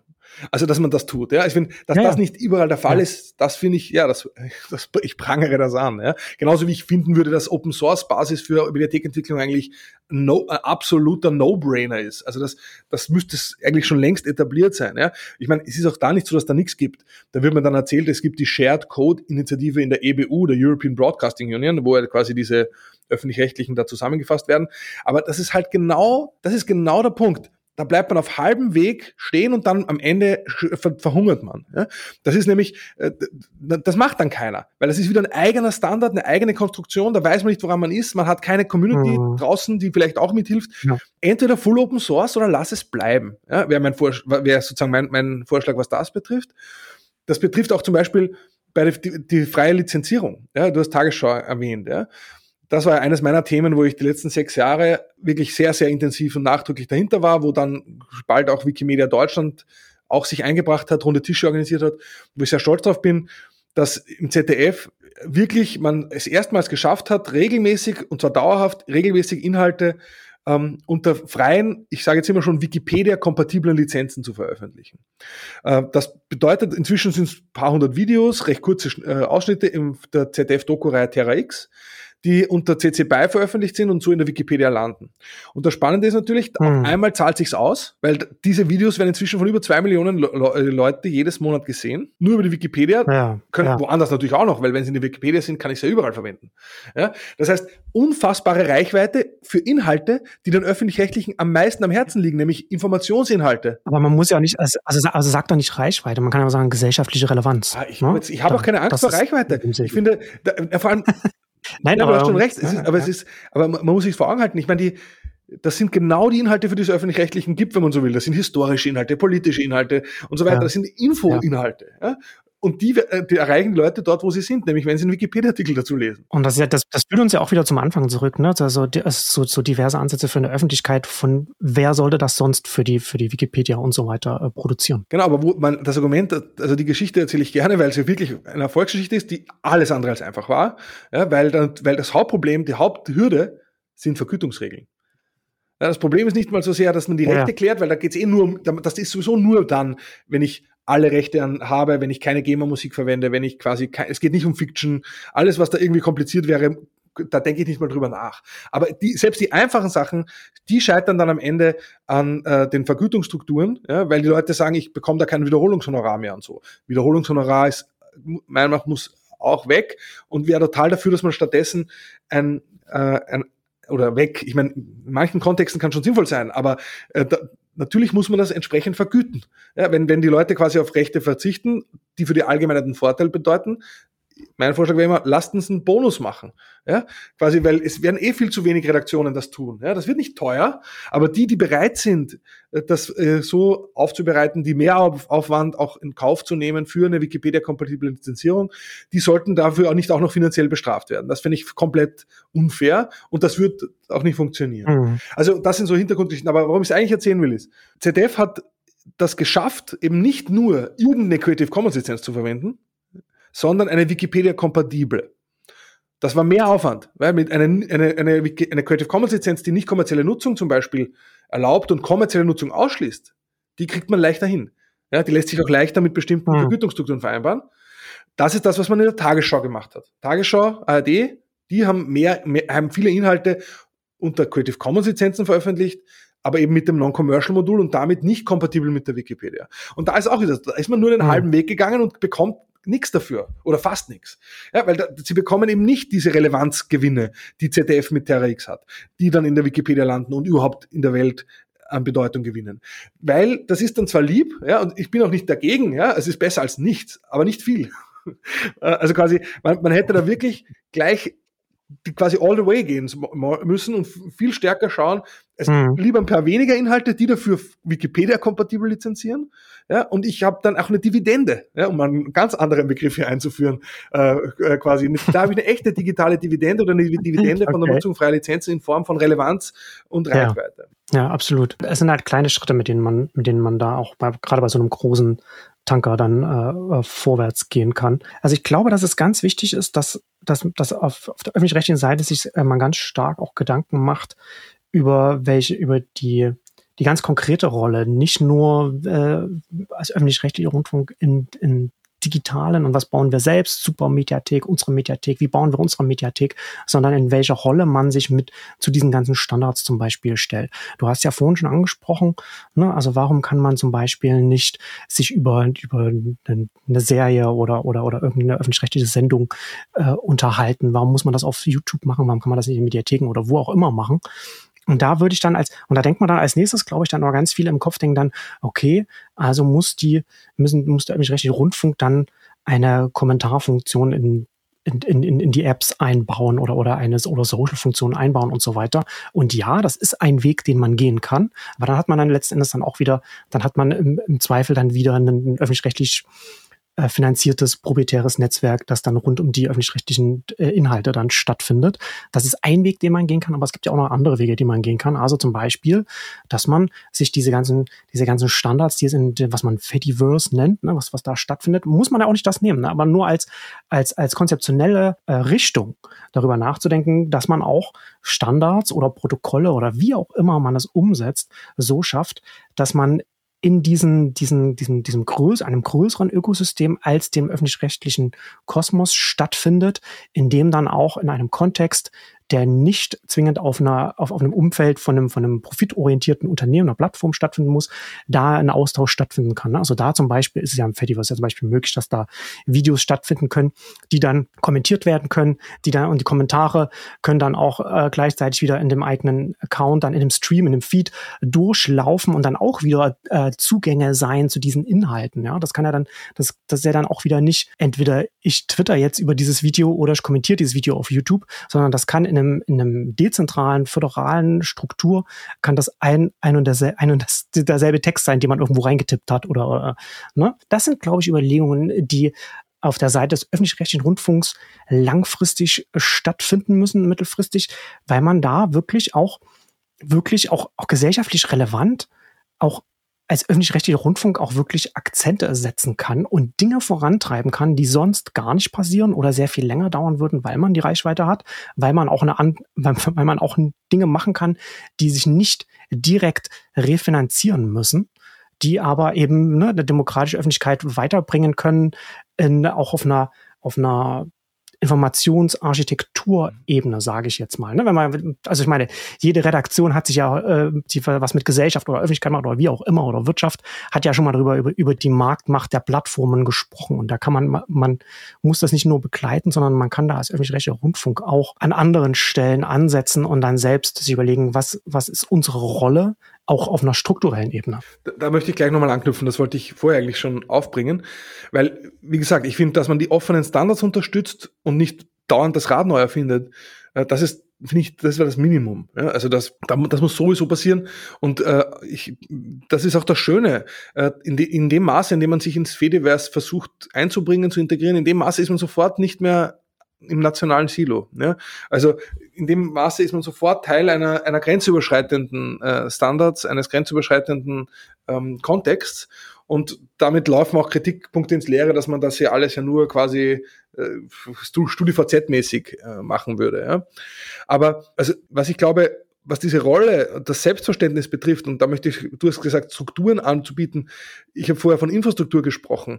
Äh, den Infrastrukturbegriff habe ich mhm. mir eigentlich vor allem auch von, von Dirk von Gehlen geborgt, der ja schon auch vor fünf, sechs Jahren äh, zum ersten Mal, glaube ich, äh, die Idee hatte, äh, ich glaube, es war damals, als äh, auch da war, eine Änderung, äh, eine Entscheidung von einem kommerziellen Anbieter, nämlich ich glaube, Google, äh, der Google RSS Reader, den glaube ich die meisten von uns genutzt haben, wurde eingestampft. auch eine ja, ja. grandiose Fehlentscheidung von Google. Aber vielleicht gar nicht so schlecht am Ende für die Entwicklungsdynamik von äh, RSS-Readern. Ja. Und äh, hm. aber die, die ganze allgemeine RSS-Reader sind trotzdem ein Nischenphänomen, immer noch. Ja, das ist einfach was für, für Wissensarbeiterinnen und Arbeiter, für Journalistinnen ja. und Journalisten, für, aber, aber es ist nicht die breite, in der breiten Masse der Bevölkerung ist das noch nicht so angekommen. Ja, am ehesten vielleicht noch, wenn es um Podcasts geht. Aber auch da muss man sagen, äh, Spotify wird da zunehmend wichtiger. Äh, die Frage ist einfach, die man sich stellen muss, ist, ob nicht äh, eben es auch eine Aufgabe eines öffentlich-rechtlichen Anbieters sein kann, hier ein offenes äh, quasi Tool anzubieten, ja, eine Infrastruktur, mhm. um, um sowas wie RSS, wo man sagt, das ist eigentlich eine ermächtigende Technologie. Das ist eine, eine Technologie, ja. die einzelnen ja. Informations- und Hoheit und Filtersouveränität ermöglicht, erlaubt, ja. ja. Dass man das fördert kurz um da äh, einzuhaken, das ist tatsächlich ein sehr schönes Beispiel auch mit den, mit den Podcasts, was du gesagt hast, weil ja Podcasts RSS-basiert auch deswegen auch heute noch stark sind. Und ich bin gar nicht so sicher, ob wirklich da, wie weit Spotify da kommen kann, weil RSS über so lange Zeit im Podcast-Universum äh, vor sich hin werkeln und wachsen konnte, dass es mittlerweile sehr, sehr viele Podcasts gibt, die auch wirtschaftlich nachhaltig sind und gar kein Interesse deswegen haben, in in ein geschlossenes Spotify reinzugehen. Also werbefinanzierte Podcasts, äh, Patreon Patreon-finanzierte Podcasts, gibt es ganz, ganz vieles, so dass du das in Spotify nie irgendwie sagen kann, okay, wir haben jetzt hier alles bei uns. Und warum ist das so möglich gewesen? Weil es eine ein, ein Layer noch darüber gab, eine Ebene, und zwar iTunes, und das hat das alles weg abstrahiert, was da unten drunter liegt. Also trotzdem noch RSS passiert, und Apple war es aber egal. Ne? Die haben das halt gemacht, so für iPod und so bla bla bla. Und, und dann haben die sich halt mit, dann, haben, dann waren die mit dem iPhone beschäftigt und so weiter. Da haben sie es nicht angerührt, also sie haben, da gab es kein Profitinteresse. Und das ist letzten Endes so, so, so ein schönes Beispiel. Das, hätte, das, das kann ja öffentlich-rechtlich auch sein, ne? Das ist die technische Komplexität eines RSS für, für den, oder von Protokollen für den, für die Endnutzer wegabstrahiert und damit massenkompatibel macht oder gesellschaftlich relevant oder wie auch immer man es nennen will. Und dann trotzdem aber alles, was darunter liegt, diese ganzen Optionen, Möglichkeiten für die Leute, die das selbst machen oder die, oder die das dann, oder die daran teilnehmen oder die, die, die das dann konsumieren oder wie auch immer, das offen zu halten, einfach weil man nicht eine, eine Plattform ist, die möglichst den ganzen Wert äh, aufsaugen will, um, um ihn dann in, in Verwertungswege reinzupressen. Ganz genau. Nee, es gefällt mir super gut das Beispiel, weil man kann sagen, es ist ein Glücksfall gewesen. Hätte quasi versucht, ja. Äh, ja. Apple das erkannt, das Potenzial, auch das kommerzielle Potenzial, das in einer Monopolisierung von Podcasts bestanden hätte, bestanden hätte. Und ich glaube, das wäre da gewesen, ja. ja dann, aber weil, weil das eben eigentlich ignoriert wurde, ja, das hat natürlich teilweise auch dazu geführt, dass die Feature-Entwicklung auch gesto äh, quasi gestockt ist. Ja, also man, es gibt etwas, was Daten betrifft, aus Datenbereitstellung auch von Seiten von Apple für Podcast-Nutzer über iTunes ist natürlich ist, ist ein Drama lange Zeit. Ja, hm. das ist immer noch nicht wirklich gut. Ja, ähm, aber ich glaube genau darum geht's. Ja, dass bestimmte wünschenswerte technische Lösungen wünschens, also einfach auch aus einem, wie gesagt, wenn man sagt, ein öffentlich-rechtlicher Rundfunk vertritt einen demokratischen Auftrag, der darin besteht, eine vielstimmige Kontroverse, aber in der Kontroverse äh, trotzdem irgendwie noch respektvolle demokratische Öffentlichkeit zu fördern. In dem Maße, in dem man das kann. Ja?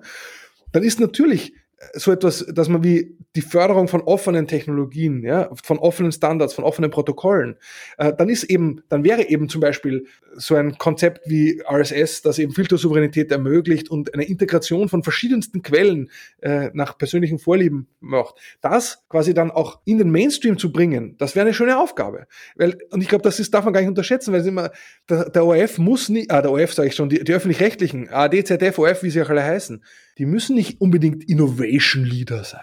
Ja, das ist total okay, wenn, wenn, wenn da sich Silicon Valley Startups ausprobieren und, und äh, die, die, die versuchen irgendwie die neueste äh, heiße Technologie da hinzukriegen.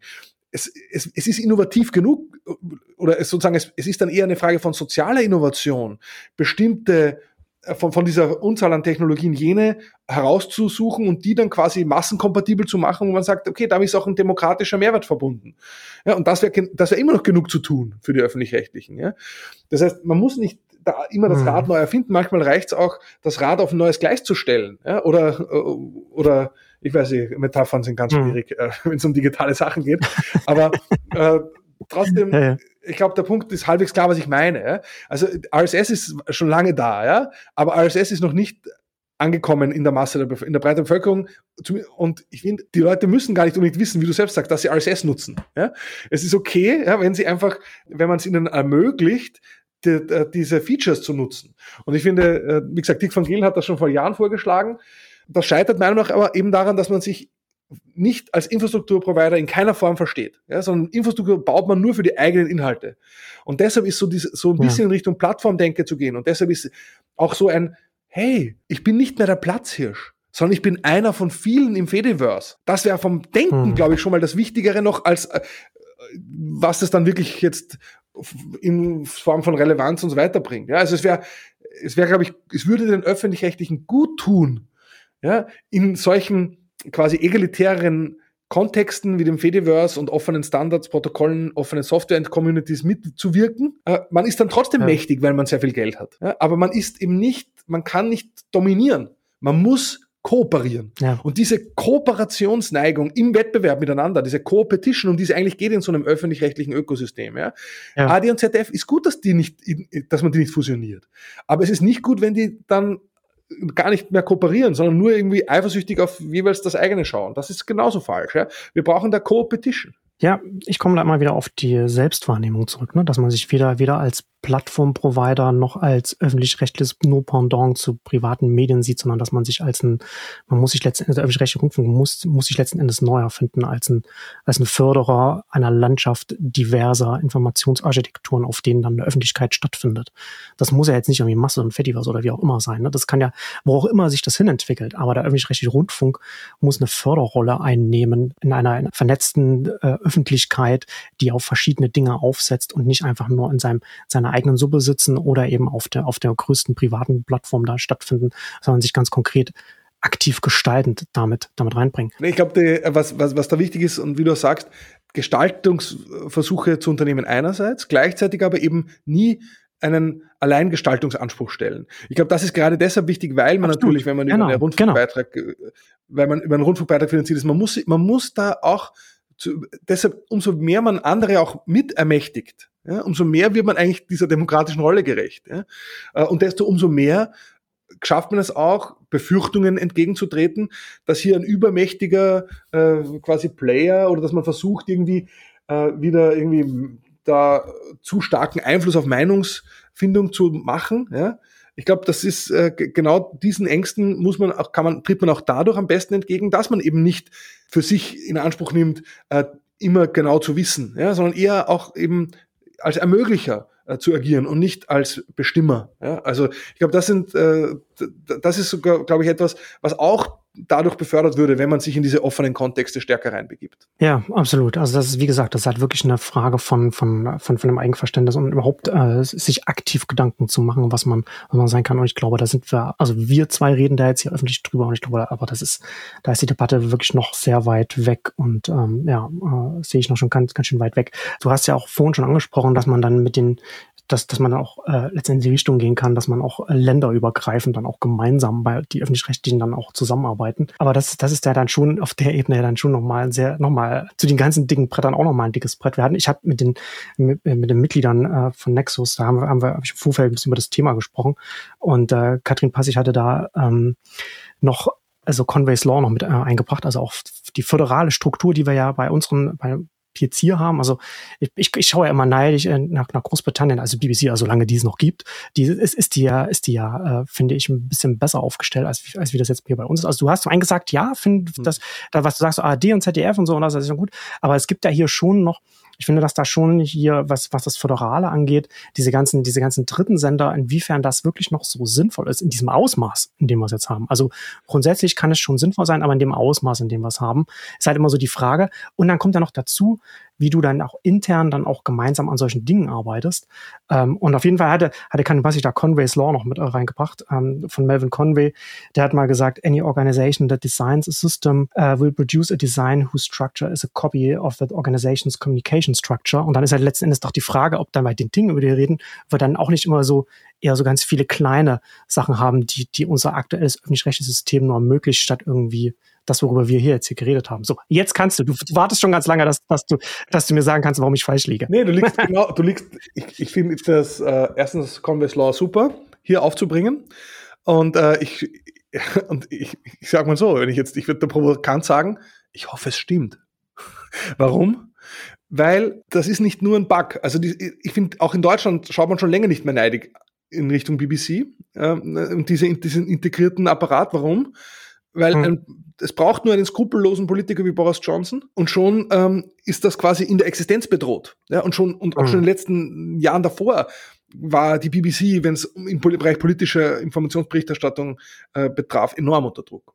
Während man umgekehrt anschauen, und das sage ich jetzt wirklich als jemand, der jetzt eben schon längere Zeit in diesen Rundfunkaufsichtsgremien sitzt und äh, da mit, äh, Diskussionen mitbekommt, der Rundfunkföderalismus in Deutschland ist natürlich auch eine absolute ähm, Firewall gegenüber zu starker politischer Einflussnahme. Ja, also ich, ich, ich glaube, das kriegt man in Deutschland gar nicht so viel mit, weil man eben den Vergleich mit anderen Ländern dann doch nicht so gut hat. In Österreich zum Beispiel ist es so, wenn in Österreich die Mehrheit im Parlament wechselt, dann wechselt die Mehrheit im Stiftungsrat des ORFs. Und dadurch, dass man dann noch eine einfache Mehrheit braucht, um den Generaldirektor zu wählen, bedeutet das, dass derzeit sogar die Konservativen mit 30 Prozent der Stimmen eine absolute Mehrheit haben in diesem Gremium. Ja, also das ist, hm. das ist wirklich gruselig. Ja, das ist nicht mehr, das ist, das gefährdet Staatsferne. Ja? Ähm, ja. Und das ist in Deutschland einfach nicht so. Wenn in Deutschland Bundestagswahl ist und da die Regierung sich ändert, hat das im Fernsehrat, ändert sich genau eine Stimme. eine von 60. Ja, also es ist wirklich äh, ist nicht relevant. Ja? Ähm, natürlich, äh, das heißt, der, das ist jetzt im ZDF so, in der ARD ist es nochmal radikaler und damit komme ich nochmal zu diesem Conways äh, Law zurück und äh, warum ich mir wünschen würde, dass das bis zum, also das ist ja trotzdem ein metaphorisches Argument. Und ich würde sagen, gerade weil es völlig unrealistisch ist. Jedes deutsche Bundesland oder die Bundesländer, die halt eigene Anstalten haben, die werden die mit Zähnen und Klauen verteidigen, solange quasi es diese Bundesländer gibt, solange wird es diese Anstalten geben. Ja? Und das bedeutet aber genau, dass ich für, dass ich für eine, für integrierte Online-Angebote offene Standards brauche und eine Art der Kooperation, die genau das ermöglicht. Ja, diese dezentralisiert, wir reden von dezentralen sozialen Netzwerken, wir reden von dezentralen Netzwerkeffekten. Und ich würde so sagen, die Struktur der ARD wird sicherstellen, wenn es sowas wie ein, ein Ökosystem gibt, dann wird das dezentral sein. Es wird eben kein zentralistischer Koloss und Moloch werden. Mhm. Ja, da, da, da ist quasi die Struktur der ARD vor. Und jetzt alles, alle beklagen sich immer. Und ich muss auch sagen, in der ARD, die ARD selbst leidet am meisten an der ARD. Ja? Und, und zwar deshalb, weil sie, man kann gar nicht mit einem ARDler reden, ohne dass sie Horrorgeschichten auch erzählen über Abstimmungsschwierigkeiten, über die Anstalten hinweg mhm. und wie mühsam und wie aufwendig. Ja, klar. Ja, das ist ja naheliegend. Ja. ist naheliegend. Gleichzeitig System, ich, ja. wenn man sich anschaut, äh, also ich muss sagen, als Österreicher sowieso, ich habe lange überhaupt nicht geschnallt, dass irgendwie, was das Erste ist und das, was das Erste quasi im Verhältnis zur ARD ist. Und ich muss sagen, ich bin eigentlich erstaunt, wie integriert das erste aussieht. Ja, und ich muss mhm. sagen, auch die Mediathek, die ist inzwischen integriert und äh, über, über diese ganzen äh, Anstalten hinweg. Ich muss sagen, die, es, ist, es funktioniert, es ist vielleicht mühsam, aber es funktioniert gar nicht so schlecht. Und deshalb, ähm, und glaube ich sogar, äh, dass wenn man sagt, diese, man will da rein in zum Beispiel offene Protokolle, Activity Pub oder was auch immer, dann ist das kompatibel mit der Struktur, äh, die die ARD ja, hat. Ja. Und, und, wenn, und damit kommen wir auch zu dieser internationalen Dimension. Auch da, wenn man, auch da, selbst da würde ich mir Conway's Law wünschen. Warum? Ich habe mit, zum, mit den Leuten, die die ZDF-Mediathek bauen, wieder mal so am Rande gesprochen und äh, wo es halt darum geht, wie man jetzt wechselseitig ARD, ZDF-Mediathek durchsuchbar machen kann und ob man da eigentlich auch Inhalte äh, vom ORF mitnehmen könnte und wechselseitig, vice versa. Hm. Und ich habe mir gedacht, so, ja, also technisch kann das nicht so schwierig sein, aber ich denke mir, ist das rechtlich möglich? Wie, wie, wie macht man das? Also, wo ja quasi Geocodes ja, und regional genau. und so weiter. Ja. Das Lustige war, und ich habe schon erwartet, ja, stimmt, geht gar nicht. Und er sagt mir, nee, das ist kein Problem. Da haben wir sehr viele Erfahrungen über Dreisat.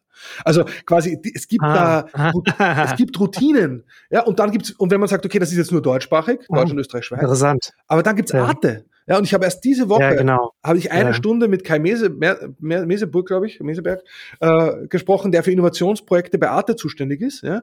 Äh, da ging auch viel mehr. Ich finde, ich habe ihn auch gefragt, zum Beispiel, wie sieht denn eigentlich die Arte-Mediathek aus? Ja, das ist eine Eigenentwicklung, da sind sie sehr, sehr stolz drauf. Ja. Ich habe dann gesagt, ja, sagte jeder Softwareentwickler eines Legacy-Projekts jemals immer, dass sie äh, für. Ja, ich sagen muss, die Arte, äh, die Arte-Mediathek ist tatsächlich sehr gut. I don't care. Ich finde, ich bin dagegen, dass Arte-Mediathek unabhängig von den anderen entwickelt wird. Ja, ja. Aber ja. unabhängig davon, es gibt Kooperationsinfrastruktur ja, ja. in den öffentlich-rechtlichen, ja. die ist da. Ja. Es gibt nicht den technischen Unterbau. Ja. Klar, weil das alles so auch ungleichzeitig passiert. Ja. Mhm. Aber ich sage mal so, wenn da jetzt ein großer Player wie Deutschland voranschreitet und sagt, schaut, wir entwickeln das Open Source basiert. Ihr könnt es nehmen oder nicht. Ja, ihr könnt, das macht so einen Druck auf andere, sich da anzuschließen. Ja, da, da ist dann quasi Economies of Scale, werden dann auf einmal da, äh, kooperationsfördernd sein. Ja.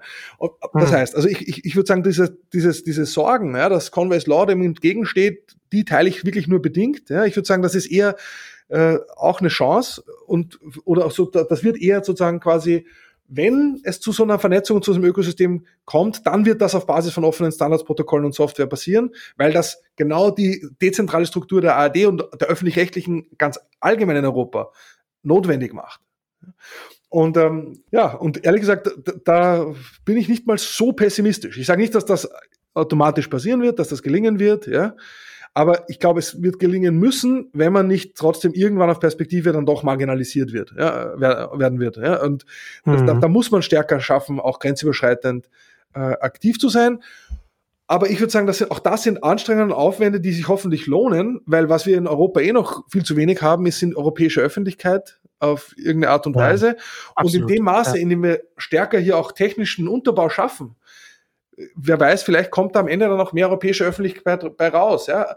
Ich, da weiß ich nicht, wie das genau ausschauen konnte, müsste, sollte. Ja. Also, aber ich mal sozusagen die, dass man zumindest da mal in den mittelzentraleuropäischen Mediatheken schafft, eine gemeinsame technische Basis zu haben, das ist auf jeden Fall was, was in diese Richtung geht. Und genau darum geht es mir. Lasst uns Schritt für Schritt dahin gehen. Und die öffentlich-rechtlichen hm. haben den großen Vorteil, sie müssen eben nicht exponentielles Wachstum und jetzt irgendwie innerhalb von kürzester Zeit das alles raushauen, weil sonst die Investoren abspringen. Das ist manchmal natürlich auch ein Problem, weil das, der, der Innovationsdruck dadurch ein bisschen schwächer ist, ja, weil ich muss jetzt nicht sofort das Minimum ja. Viable Product raushauen, sonst kann ich meinen nächsten Investor Call nicht haben. Aber, aber wie gesagt, wir, wir reden ja über unterschiedliche Informationsarchitekturen. Ne? Du kannst ja, genau. du kannst ja, du baust ja, du baust den, den, den Unterbau und du musst ja dann auch nicht zum Beispiel dann da, wo es dann drauf ankommt, die User Interfaces, das muss ja nicht von den öffentlich-rechtlichen kommen. Das kann ja auch, man kann das ja auch, also klar, ne, wie gesagt, das muss rechtlich und organisatorisch und technisch und so weiter aufgestellt werden und das ist auch nicht ohne, aber die Option besteht ja, also sich also so eins mit über Protokolle, Standards und so weiter einzuklinken woanders und zum anderen auch, selbst wenn das nicht auf einer offenen Standard ist, also, also manches, manches muss ja dann über eine proprietäre API stattfinden, also wenn Inhalte irgendwo stattfinden genau, ja, sollen, das kann man ja auch arbeitsteilig machen. Ne? Das ist ja auch nicht neu, was, wie, wie man das macht, ne? ob es so Twitter-Clients sind oder wie auch immer. So dass man sagt, okay, man hat einen technischen, ein technisches Backend und dann hat man, und dann hat man ein Frontend und das kann ja dann auch von ganz vielen unterschiedlichen kommen. Und da kann, da kann dann auch ganz schnell Iteration dann auch stattfinden. Da reden wir uns natürlich jetzt wieder leichter, ja, äh, weil die Öffentlich weil natürlich die Anstalten alle ganz, ganz äh, quasi äh, erpicht drauf sind, diesen Schnittstelle zur, zu, zu der Userinnen und Usern.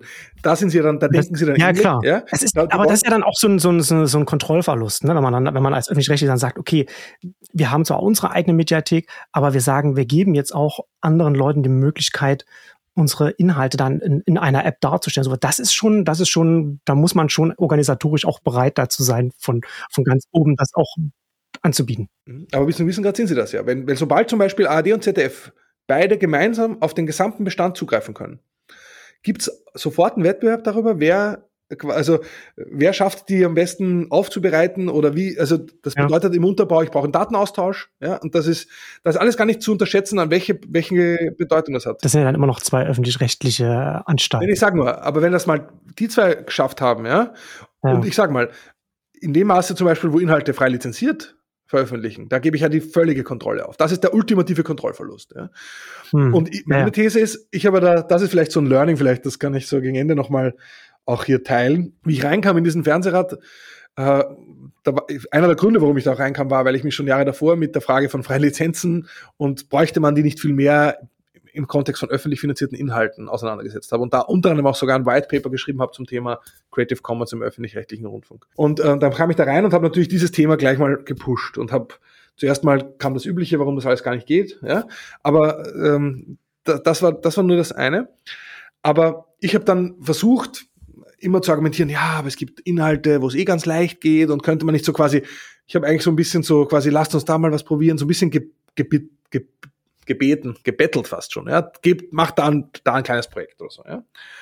Und dann hatte ich ein Aha-Erlebnis. Das war witzigerweise bei einer Republika, wo das ZDF einen Stand hat. Der war schrecklich, weil da wurde, da wurden irgendwie mit VR-Brillen, also es ging vor allem darum, Leute mit VR-Brillen zu fotografieren und damit Zukunft zu signalisieren. Aber, äh, und eines dieser Angebote dort war History 360.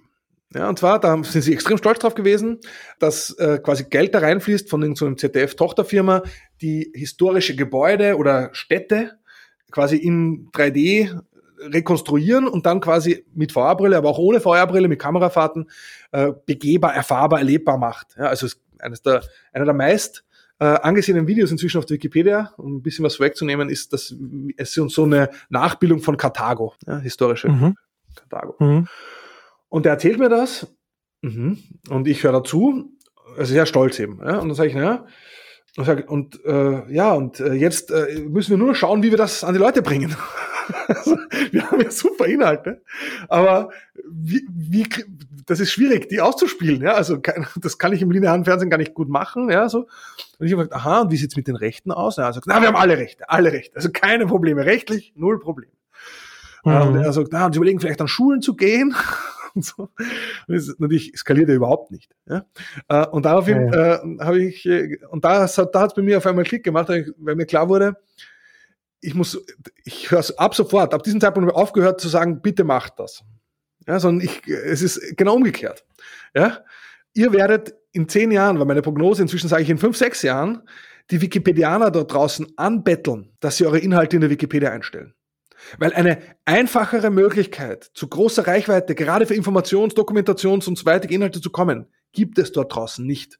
In einem guten Umfeld, ohne Werbung, ohne Tracking, ja, äh, quasi die Inhalte auszuspielen, ja, das wird für die, das wird in einer Plattformöffentlichkeitssituation, ja, wo ich eben nicht den Vorteil habe, dass ich auf Platz eins und zwei der Fernbedienung gebucht bin, ja, hm. dann ist die Frage, wie erreiche ich überhaupt noch Leute mit meinen Inhalten? Und diese, dieses, diese Relevanzfrage oder und Reichweitenfrage, ja, die auch dann entscheidend ist für die Legitimation.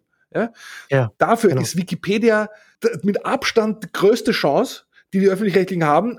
Und das werden sie nur dann schaffen, wenn sie die Inhalte den Wikipedianerinnen und Wikipedianern mundgerecht, einbaufertig, äh, quasi am Silbertablett, am virtuellen präsentieren. Ja? Und äh, das heißt, das ist eine Frage der Zeit. Wenn Sie, wenn Sie das, wenn Sie, wenn Sie das nicht wollen, es wird nur zu ihrem Schaden sein. Und man merkt eben auch schon, wie viele Redaktionen das inzwischen erkennen und sagen, wir wollen das eigentlich auch so machen, weil wir wollen die Reichweite haben, wir wollen mhm. stattfinden. Ja? Und das heißt, da muss ich sagen, in, in dieser Hinsicht wird sich was bewegen. Ja? Weil einfach äh, die, weil es zum absoluten Vorteil ist und ich brauche da nicht drum bitten, sondern ich, ich sage, Leute, ihr werdet die sein, die bitten. Ja?